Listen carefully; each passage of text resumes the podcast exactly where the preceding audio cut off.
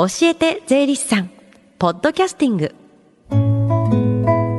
FM 横浜ラブリーデー近藤彩加がお送りしています。教えて税理士さん。このコーナーでは毎週税理士さんをお迎えして私たちの生活から切っても切り離せない税金についてアドバイスをいただきます。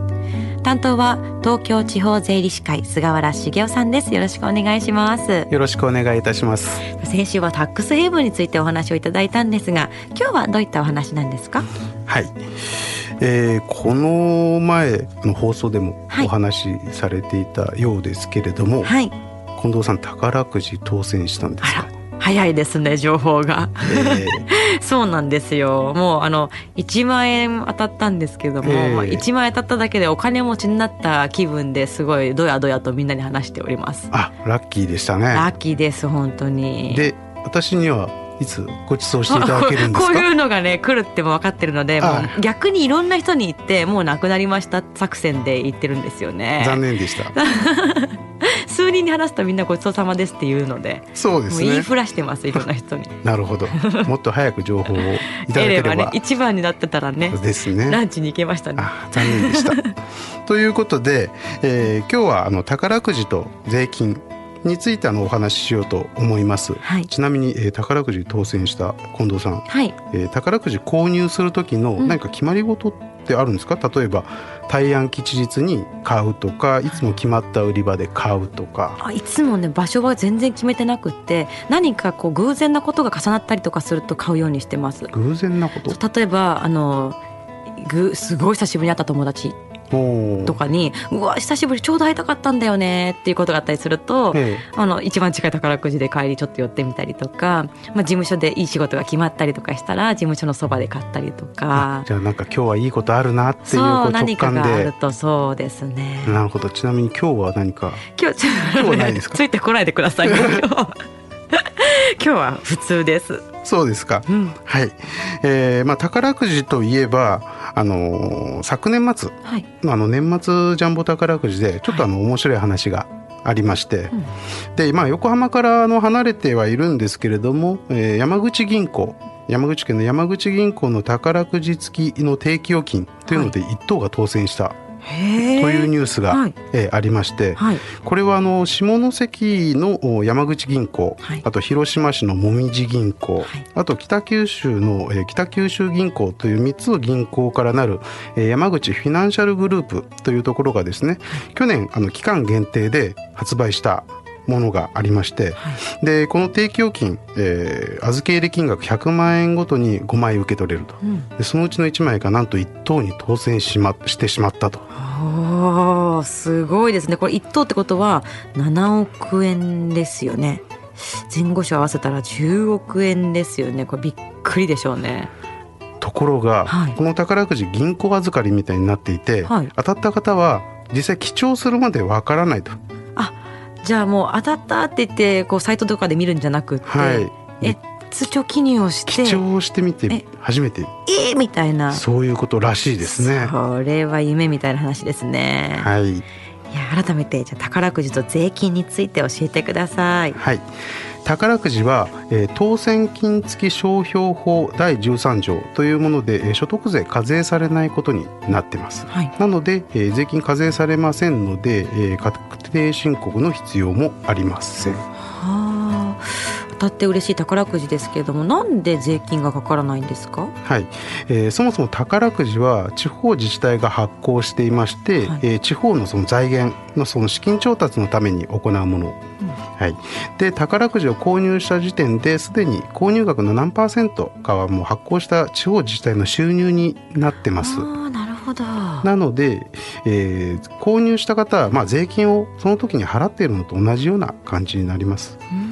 ですので、えー、当選金に税金かけてしまうと、まあ、税金の二重払いみたいになってしまいますので、うん、まあ、当選金には税金はかからないということになっています。当たってないけど買う当たってない人は当たってないけど税金を払ってるということになるってことですか？そうですね。そういう言い方になりますね。はい、で地方自治体の収入って今言いましたけれども、はい、まあ、例えば横浜市の収入にまあ貢献したい。場合には横浜市内の売り場で購入するとよろしいかと思います。横浜駅の西口のチャンスセンターで例えば購入したら横浜市の収入になるってことですよね。そうですね。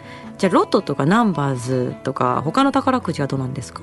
種類が同じだけで考え方は同じですね。なるほど。じゃあこれは今後の参考に聞いておきたいんですけれどもまあ、当たる準備を今私はしているのでそうですね、はい、高額当選金が当たった時に注意するポイントは何でしょうか？はい宝くじは今あのお話したようにですね当選したご本人には課税はされませんけれども、はい、これはあのご家族に分配とかするとその贈与税の対象になってしまいます。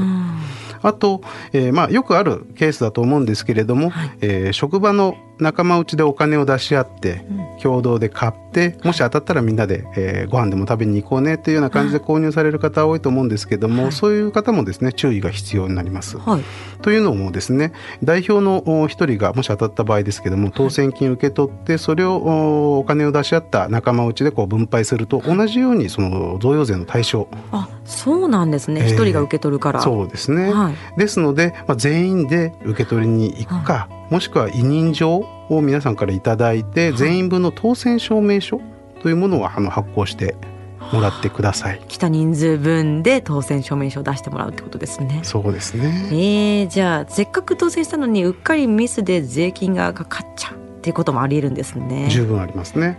うん、あと今回のこのお話ですけれどももう一つありまして現在あの発売しているドリームジャンボ宝くじ、はい、こちらの方は、えー、収益金の一部はですねあの先の、えー、熊本地震のあの復興支援に充てられるということになっています。はい、これ私知ってました。支援の仕方寄付の仕方迷ってる方は宝くじっていうのもまた一つのね支援の方法かもしれませんね。そうですね。では近く税理士さんに税のことを相談できる機会がありましたらお知らせをしてください。はい。えー、今日は緑支部の税務相談をご紹介いたします。はい毎月第1第3水曜日時間は午後1時から午後5時まで緑支部の、えー、無料税務相談室で行っています事前に予約をお願いいたしますお問い合わせの電話番号です045-971-3260 045-971-3260緑支部です。最後に教えて税理士さんはポッドキャスティングでもお聞きいただけます。ラブリーデーのホームページまたは iTunes ストアから無料ダウンロードできますのでぜひポッドキャスティングでも聞いてみてください。この時間は税金について学ぶ教えて税理士さんでした。菅原さんありがとうございました。ありがとうございました。Deep inside your ear, it still lingers on the fading sound of footsteps so clear to hear whenever I find you with empty beer bottles in your hand. I see someone four years old staring back at me. Once you told me don't know who you are, there are pieces of you lost somewhere along the way. You've been searching hopelessly in a wrong place. Cause they have always been with you from the very start. So many years you haven't been yourself.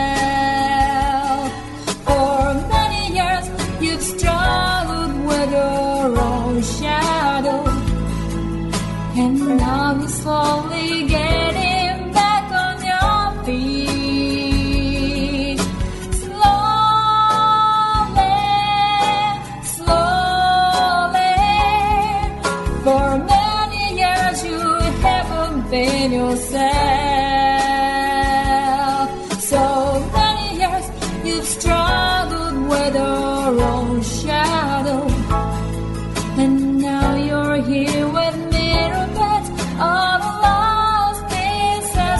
another.